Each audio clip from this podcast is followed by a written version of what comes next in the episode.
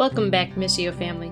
Today, you'll hear Pastor Josh talk about how Jonah ran from God, but God redeemed him from his disobedience and gave him another chance. If you have any questions about Missio, you'd like to join a missional community, or you have any prayer requests, please contact us at missio.life. I'd just like to say welcome, good morning. So good to have you here. And we started a series last week. I don't know if you guys were with us or not, but we started in the book of Jonah.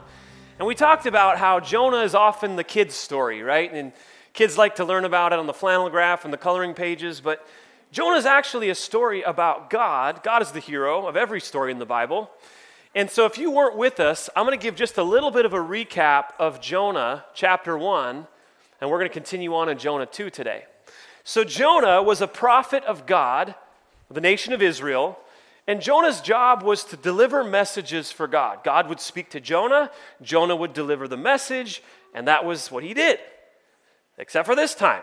God said, Hey, Jonah, I want you to get up and I want you to go over to Nineveh and tell the Ninevites that they're in trouble. Their wickedness has come up before me and they're about to be punished for their sin.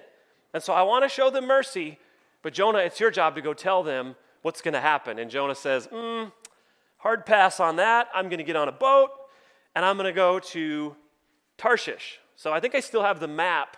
Is there the map? Can we put that up on the screen this morning? You have to understand. So Jonah was in Joppa, and he gets on the boat. He could have went to Nineveh, 550 miles, which is a long way, but he gets on a boat to go 2,500 miles in the wrong direction. Dude was committed to disobeying God, and so that's that's the setting of the story.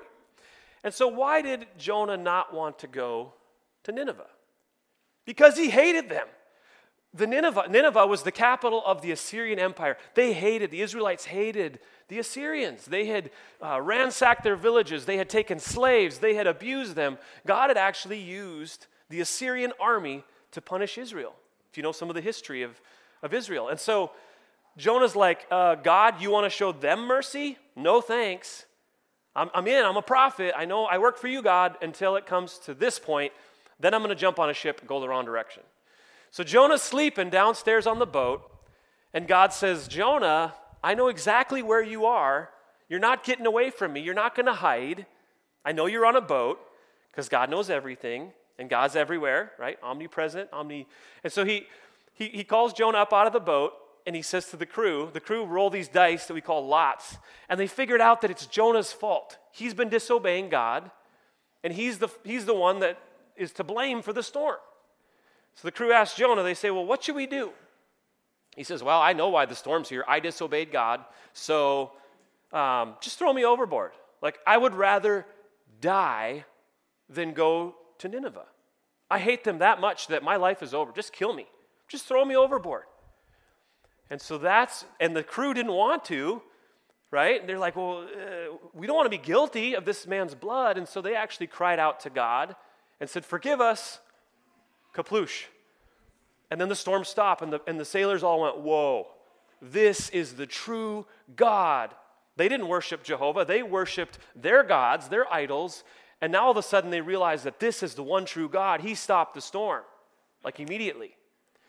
And so I know I left us with a bit of a cliffhanger last week if you were here, because that's where we stopped. Verse 16 in chapter 1 Jonah went overboard. And it's just like Netflix, you know, you always got to leave you just wanting a little more. So here's verse 17, okay? Chapter 1, verse 17. And the Lord appointed a great fish to swallow up Jonah, and Jonah was in the belly of the fish for three days and three nights. So there you go. Now you know what happened, right? Nobody thought there was going to be a fish. The sailors didn't think there was going to be a fish. They just threw him overboard. He's going to die. You cannot swim a storm. Jonah thought he was going down. I don't know if he could swim or not, but he was expecting to die. And then this fish comes along and swallows him up. So, as we go into chapter 2, the pace of the story changes a little bit. And writers will often do this in books, and it's no different in the Bible, that they slow the story down. The pace of the story gets slower so that you focus on some of the details. And so as we read through Jonah 2, I want you to put yourself in Jonah's position. Imagine what it must have been like for him. The fear that he had going overboard and then going under the water. And, and his response is prayer, and we're going to get to that in a minute. But let's read this together. So if you have a Bible, we're going to go to Jonah chapter 2. Otherwise, um, we'll have it on the screen. You can follow along. So, Jonah chapter 2.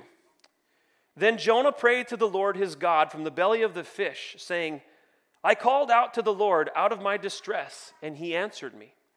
Out of the belly of Sheol I cried, and you heard my voice.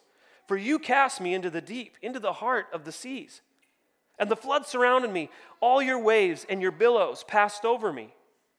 And then I said, I am driven away from your sight. You, yet I shall again look upon your holy temple. The waters closed in over me to take my life. The deep surrounded me. Weeds were wrapped around my head, and the roots of the mountains.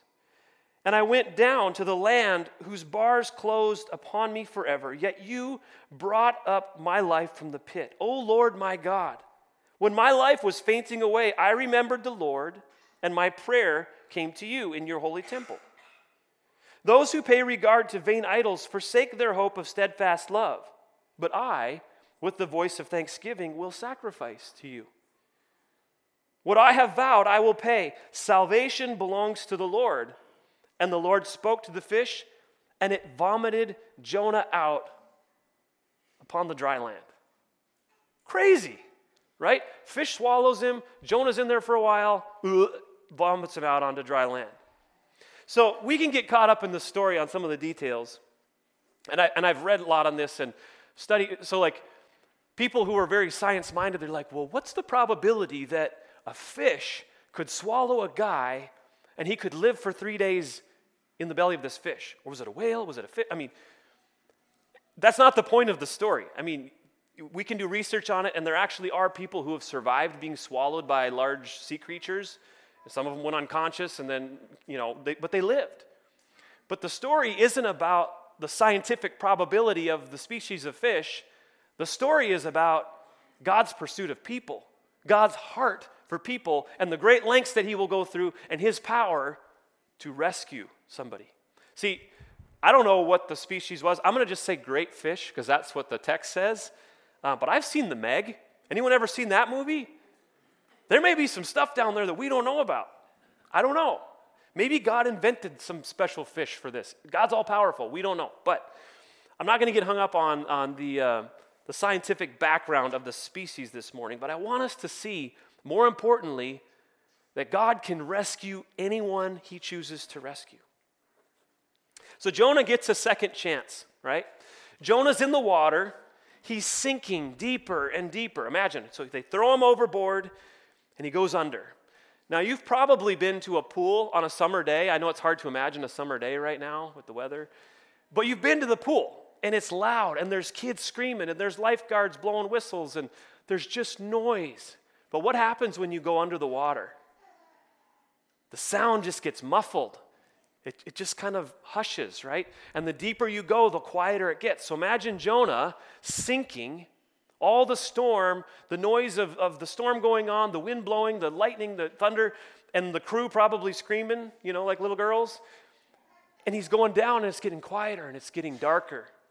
And the pressure from the water is getting more on his body because he's going deeper and deeper. And he thinks he's going to die. And then, boom, this fish swallows him up. Whoa, where am I at? I thought I was dead, and now I'm inside of this great fish. And so when it seems like all is lost, God makes a way for Jonah to survive. He creates a way for him to survive. Then Jonah prays, doesn't he?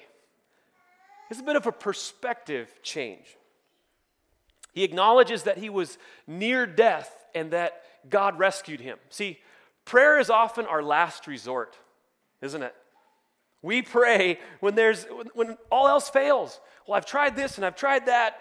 Now I can pray. And God's saying, I've been here the whole time, Jonah. Like, had to put you in the belly of a fish to get you to pray. But here he is, and he's had some time to reflect. Anybody remember, like, when you were a kid and your parents, you did something wrong, got in a fight with your brothers or sisters, and you had to go take a little time out in, in bedroom world and say, you need to go reflect on what you've done. Anybody been there? I spent some time in the bedroom. Like, go reflect on your decisions and your choices. And when you're ready to come out, when you've had a change of mind or a change of heart, then you can rejoin the family. You've probably been through that experience. And that's kind of what Jonah was doing in the belly of the fish. He says, Time out, Jonah. You just need to take a few days. This was not a vacation for him, by the way. A few days in the belly of the fish, cold, wet, no food, no water, not fun. But it got his attention. God got his attention. And so he prays. And this is what he says in verse 2 I called out to the Lord, and out of my distress, he answered me. Out of the belly of Sheol, I cried, and you heard my voice. So God knew what it was going to take to get Jonah's attention. It's going to take a storm. It's going to take a boat. It's going to take three days in the belly of a, of a fish, right? And I'm going to get his attention. But he did.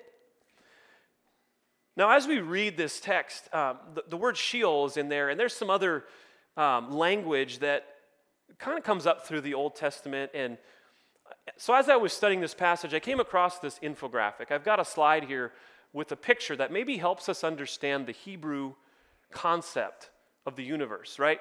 So, I know it's maybe a little bit blurry, but I'll try to explain this. So, the way the Hebrews would, of this time would have thought, or Jonah would have thought, is you have like over here, this says the foundations of the heavens, the foundations of the earth, the great deep, waters and the firmament, and, and the doors to heaven. You can see that. So there's some gaps up there. So they didn't quite have the same understanding of, of the world that we do. Obviously, we've had more science and more time to discover things. And then there's the earth, and there's that big black thing down there, Sheol. And so we could spend a lot of time unpacking what that's all about in different places it's mentioned in the Old Testament. But just to simplify it, Sheol was the place of the dead. They believed that's where dead people went. So when Jonah says, I was headed for Sheol, like I'm going down, down, deeper, that's where he thought he was going. He was going to die. He was on his way there until fish scoops him up. And so Jonah understood that he was near death, he was sinking away, but God gave him a second chance. God gave Jonah a second chance, didn't he? Did Jonah deserve to die? Probably. I mean, he disobeyed God, uh, you know, and went on his own way, but God said, No, Jonah, I'm going to give you a second chance. Because that's who God is. He gives second chances, even though we don't deserve them. That's who God is. And I, I don't know about you, but I need second chances. I need third chances and fourth chances. And you know, how many chances does God give us? I don't know, but it's a lot, right? So, confession time. I've been pulled over once or twice in my life by the cops. I have. And I bet most of you have too, if we're honest. But most of the time, I get a ticket. He's over there and he writes me a ticket, and there you go, and thanks, you know, awesome. My wife, on the other hand, she's shaking her head right now because she knows what I'm going to say, does never gets the ticket. She gets pulled over. I've been in the, in the passenger seat, and the cop comes up to the window. So there was a time, I'm, I'm telling this story, I'm going to embarrass her. We are driving in the car down the highway. I'm in the passenger seat. She's driving. She pulls out on a hill. You know the no passing zones where they have the signs and the lines and you're not supposed to. Mm, she goes over into the passing lane, and we're going up this hill, and I'm like, I'm like, we need to get back over there. And here comes a cop over the hill meeting us. She gets back in our lane. You know, it's kind of a close call. And sure enough, cherries come on. He turns around. I'm like, all right, this is going to be good. Because this is not the first time she's gotten out of a ticket. And I'm sitting there, I'm like, she's busted. She is so busted. And the cop comes up to the window and he says, Do you know why I pulled you over? And she kind of looks at him, smiles. Was I speeding? Just in that voice. That's, that's how she, was I speeding? He says, no, that was a no passing zone. Oh, warning, no ticket. Just don't do it again. I'm like, are you kidding me? We almost had a head on collision with a cop and he gave her a pass. And that was one of probably, I could tell 10 more stories like that. Now, I, I mean, I'm. Yeah, danger zone, danger zone. I'll, I'll just stop right there. So here's the thing I'm torn because I'm, I'm glad we don't have to pay money because it affects me too. But I'm also like, why does she get off? Why does she always get a second chance? I always get the ticket. But the good news of the gospel, we never get the ticket. We break the law. Because when we, when we break the law and driving around, whatever, and we're, we deserve to pay the fine. We deserve the ticket. But with the gospel, Jesus paid for it for us, so we never get it. He paid it in full, one time for all. That's the gospel. That's the good news. So when we mess up, God shows us grace and He gives us another chance and another chance. See, God showed grace to Jonah and gave him a second chance, and God gives, gives us that same grace that He extended to Jonah. He extends it to us. Then Jonah starts talking about something else idolatry. So Jonah makes an interesting discourse from the belly of the fish. Verse 8 Those who pay regard to vain idols forsake their hope of steadfast love. Huh. Talking about idols. Okay, interesting. Now, Jonah was not, this was not unusual for him. He's a prophet. And he's used to getting messages from God saying, Go tell Israel to stop worshiping idols because that's what they did. They'd forget about God, they'd worship an idol, they would worship some other nation's God. And the prophet would have to say, Guys, eh, stop doing that. Like, that's not pleasing to God. He's not going to share his glory with another. And so Jonah was used to talking about idols. And just a little side note here as I was studying this passage, what was interesting is that each of these um, nations had their own gods, right? They were polytheist, but like, um, so the Canaanites worship Baal, and the Ammonites worship Molech, and the Philistines had a god called Dagon. And Dagon is the fish god. Hmm, interesting. So the people of this culture and context would have understood that God's making a statement. When he tells a fish to go swallow Jonah and then uh, spit him back out, he's over the fish God. He's saying, That's not a real God. That's a fake God. I'm the real God. So Dagon, fish God. Interesting. Anyway, um, where was I at? So, idols. The fact that Jonah is, is talking about idolatry in the belly of this fish is not insignificant. See, Jonah says that those who worship idols, they give up the steadfast love of God. Does that mean that if a person worship is, worships an idol, that they are somehow cut off from God, the reach of God's love? I don't think so. Because Jonah did. He worshiped an idol. We're going to talk about that in a second. He was not cut off from the love of God. God pursued him, pursued him in the boat, pursued him in the, the depths of the sea, right? Pursued him in the belly of the fish. See, Jonah understood that idol worship is bad for us. It, it harms us. It's hurtful to us. Idol worship takes us to places and puts us in situations that are not good for us. And that's what he's saying. He's like, we forfeit the love of God when we go to idols. It's a sham, it's empty. So if we worship idols, if we turn to idols, we give something up. It costs us something to worship an idol. So Jonah's idol was nationalism. Jonah didn't want to obey God. God said, Go to Nineveh. He said, mm, No thanks. And so what Jonah was essentially telling God is, I love Israel, I love my people more than I love you, God, because I know what's best and they don't deserve your mercy. And so God says, Okay, we're going to set up this fish thing then. We're going to go through the, the little experience, the teaching lesson. But that was his idol. Jonah, Jonah was a nationalist. The problem is, God is an internationalist. God loves all people, He loves all these different nations, and He says, hey, their sinfulness has come up before me. They need to repent. I want a relationship with them too. And Jonah said, nah, just Israel. We're your chosen people. They don't deserve it. I'm not going over there. So that was his idol. He was worshiping the idol of nationalism. See, idol worship cost Jonah something. It cost him uh, a few nights in the belly of a fish, some bad experiences, right? But God used it to get his attention. And idol worship was not just a problem back in the day of old, back in the people of Israel, because we all want to worship idols. We want to turn away from God and put our hope and our trust in something other than the one true God. We all struggle with idol worship. And maybe you've never really thought about this before. You're saying, well, I don't have little statues at home. No, but we can let our hearts go after a lot of other things, right? If we're honest. John Calvin said, Man's nature, so to speak, is a perpetual factory of idols. We continue to manufacture things which come between us and God, things we rely on and trust more than God. And again, for Jonah, he let his love of his country come between his love and obedience to God's mission for him to go to Nineveh. So I want to put up a little inventory because we might think, oh, I don't have any idols. I'm good. I love, I love Jesus. So let's put up a few questions here with some blanks. Fill in the blanks. If I could only have blank, then I know everything would be fine. If only blank, like some set of circumstances were true, I could be at peace. If I could just achieve blank, then everything would be all right. Right? So we might say, if I could only have a whole bunch of money and all my investments are, are doing really well and have good returns and, I, and I'm financially stable, then I know everything will be fine. We're worshiping money. If only my daughter could meet the right husband and they could get married and have kids and, and, and be great, then I could be at peace as a parent.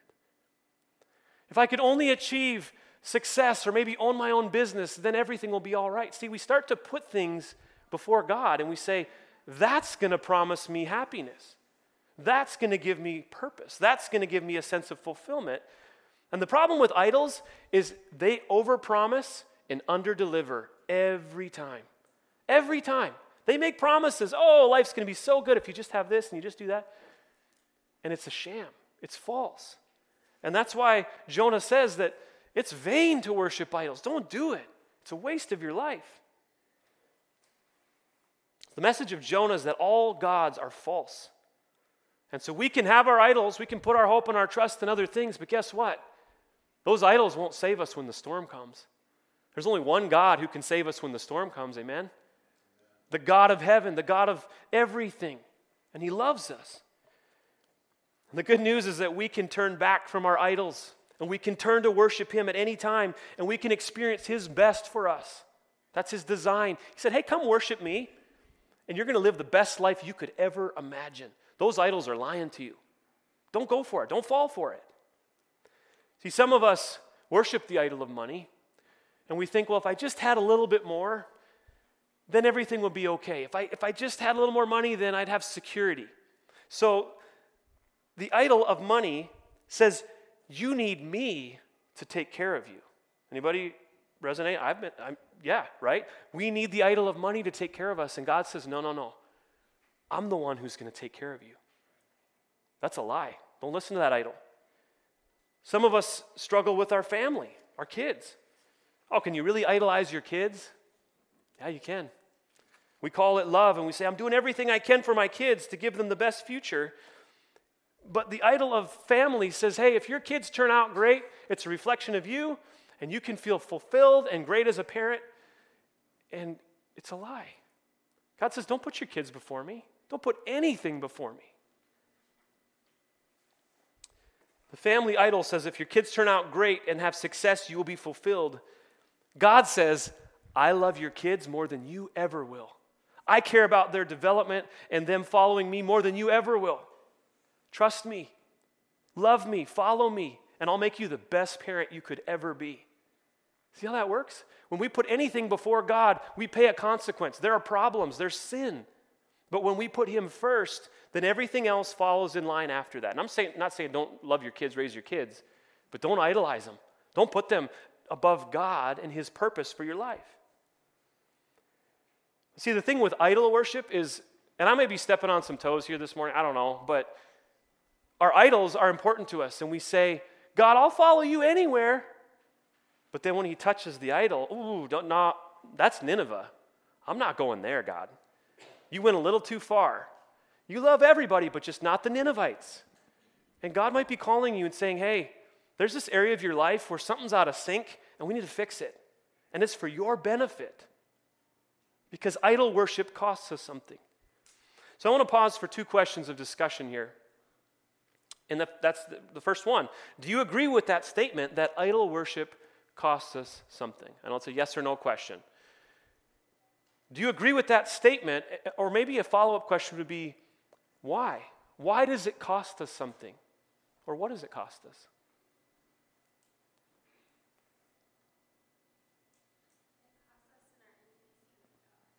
It costs us in our intimacy with God. How so?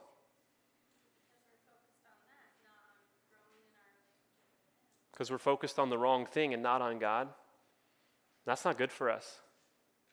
Why is that bad for us? Say that again. It starts with honesty.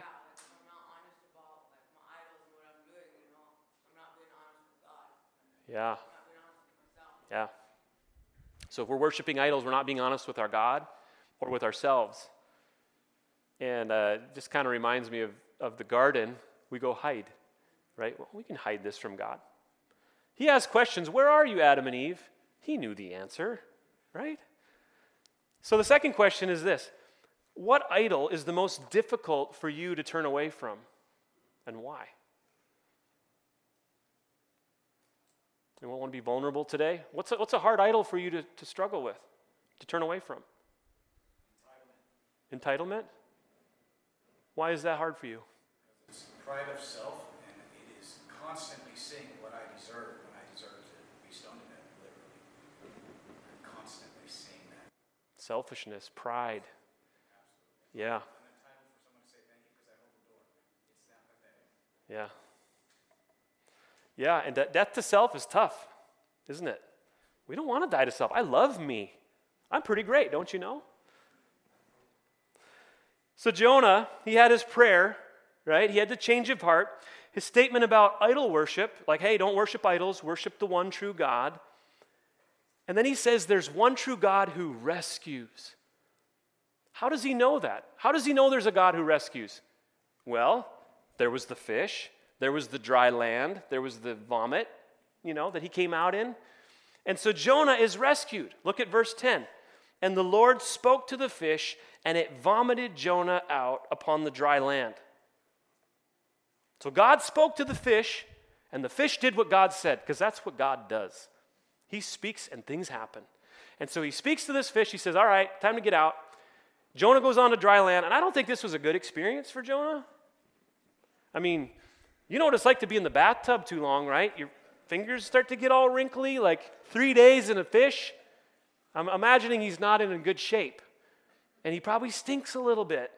And he's hungry and thirsty, but, but mostly the smell, like coming out in a stream of vomit. Like, I'm sure he's running right back into the water, splashing around, trying to freshen up a little. And hey, fish, just swim away now. I don't need to swallow it again. Right? But so he's been in the belly of this fish for three days, and now he's on dry land. He said, God rescued me. Nobody else did it, God did it. And so he's out of his holding cell. And as he, as he says, says this last verse, he says, Salvation comes from the Lord. Salvation comes from who? The Lord. Did salvation come from Jonah making sacrifices? Did salvation come from Jonah doing good works, feeding the poor? No. He's in the fish. He can't do anything. He's hanging out. He's just waiting for God to rescue him. And God does. And, and so I, I hope that clicks for you because there are so many people who think, I need to get right with God. I need to go do a bunch of stuff so that God will love me, God will accept me.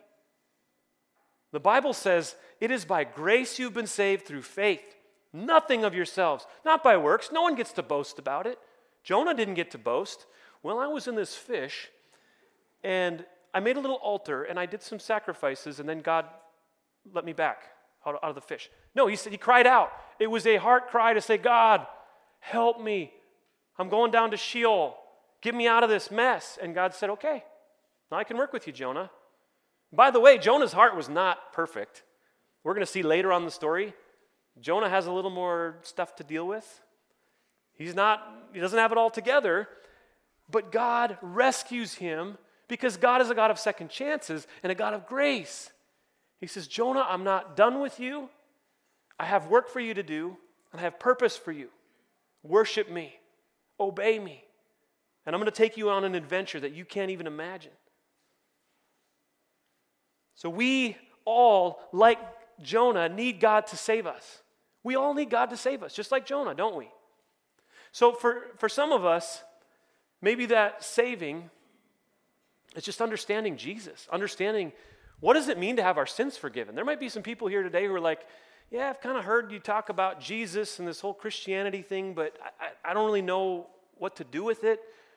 I just feel guilty about my sins and I'm ashamed of my past. The gospel says that Jesus paid for our sins in full, and we receive him by faith.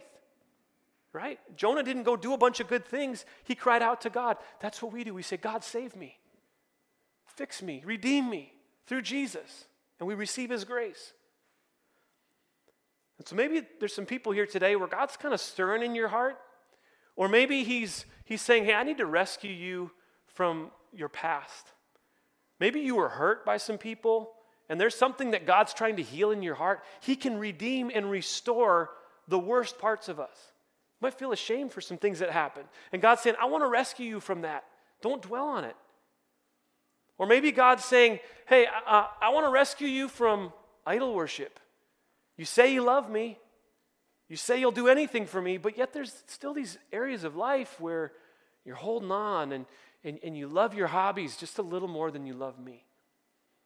Or you love your checkbook a little more than you love me. Or you love whatever, fill in the blank, your job. God's saying, those things are okay, but don't make them ultimate. Don't put them before me, or you're going to pay a price for it.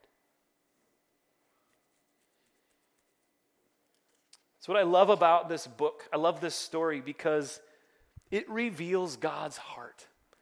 God's heart for people, God's heart to redeem and restore and rescue. And he says, I'll give you a second chance, I'll give you a third chance. Oh, grace. That's the message of Jonah. Jonah didn't get what he deserved. He deserved to just be, you know, wiped out. But God saved him. He said, I'm going to redeem you, Jonah, and I'm going to put you on dry land, and we got work to do. And that's coming. We got two more chapters of Jonah. We're going to see some interesting dynamics play out in this story. But doesn't it show God's pursuit of people? And doesn't it show his pursuit of you and me? Wherever you're at, God says, I know where you are. You think you're on a boat drifting away? I know where you are. I see you. I know your heart. I know your deepest needs. Don't, don't go looking for fulfillment in all the wrong places. Look to me He says, I want to rescue you. I want to redeem you. That's the message of Jonah. And that's the message of our God. That's the gospel. That we're never too far from God. He can reach us, He can reach out to us, He can draw us back to Himself. And I don't know about you, but that is really good news, isn't it? That's good news for us, and it's good news for your neighbors, and it's good news for the people you work with, and it's good news for the people who think there's no hope and they're turning to substances or they're, they're destructive in their behavior and, and they, they think there's no way out. And, we get to say, no, there is a God. There's a God who loves you and he loves me. And he's inviting us to be a part of this story. And, and we don't know where it goes, but, but we can trust him. That's the message of the Bible. That's, and Jonah fits into that, right? I'm so thankful that God doesn't give up on me when I fail, when I blow it. He's redeeming, He's rescuing, He's restoring. So let's pray and thank God for second chances. Lord, we love you and we thank you that you love us so much. You loved us enough to send Jesus to die on the cross. You love us enough to pursue us even when we're disobedient and when we run from you and when we pull a Jonah and we don't want to go to Nineveh. You still say, You're my child. Come to me. Let me show you the best way for your life. So thank you for your discipline. Thank you that you discipline your kids who you love. Thank you that you redirect us when we need it. And Lord, I just pray this morning that we'd be honest about the idols in our lives. We wouldn't worship anything else other than you. We wouldn't love anything more than you. We wouldn't trust in anything more than you. And that we just truly be free, free to live life in the kingdom and free to live on the mission that you've called us to. What an adventure. God, thank you for this group of people. And I, I just pray, Holy Spirit, that you just stir our hearts, that you just point out to us what we need to hear from you. In Jesus' name. Do you stand as we sing?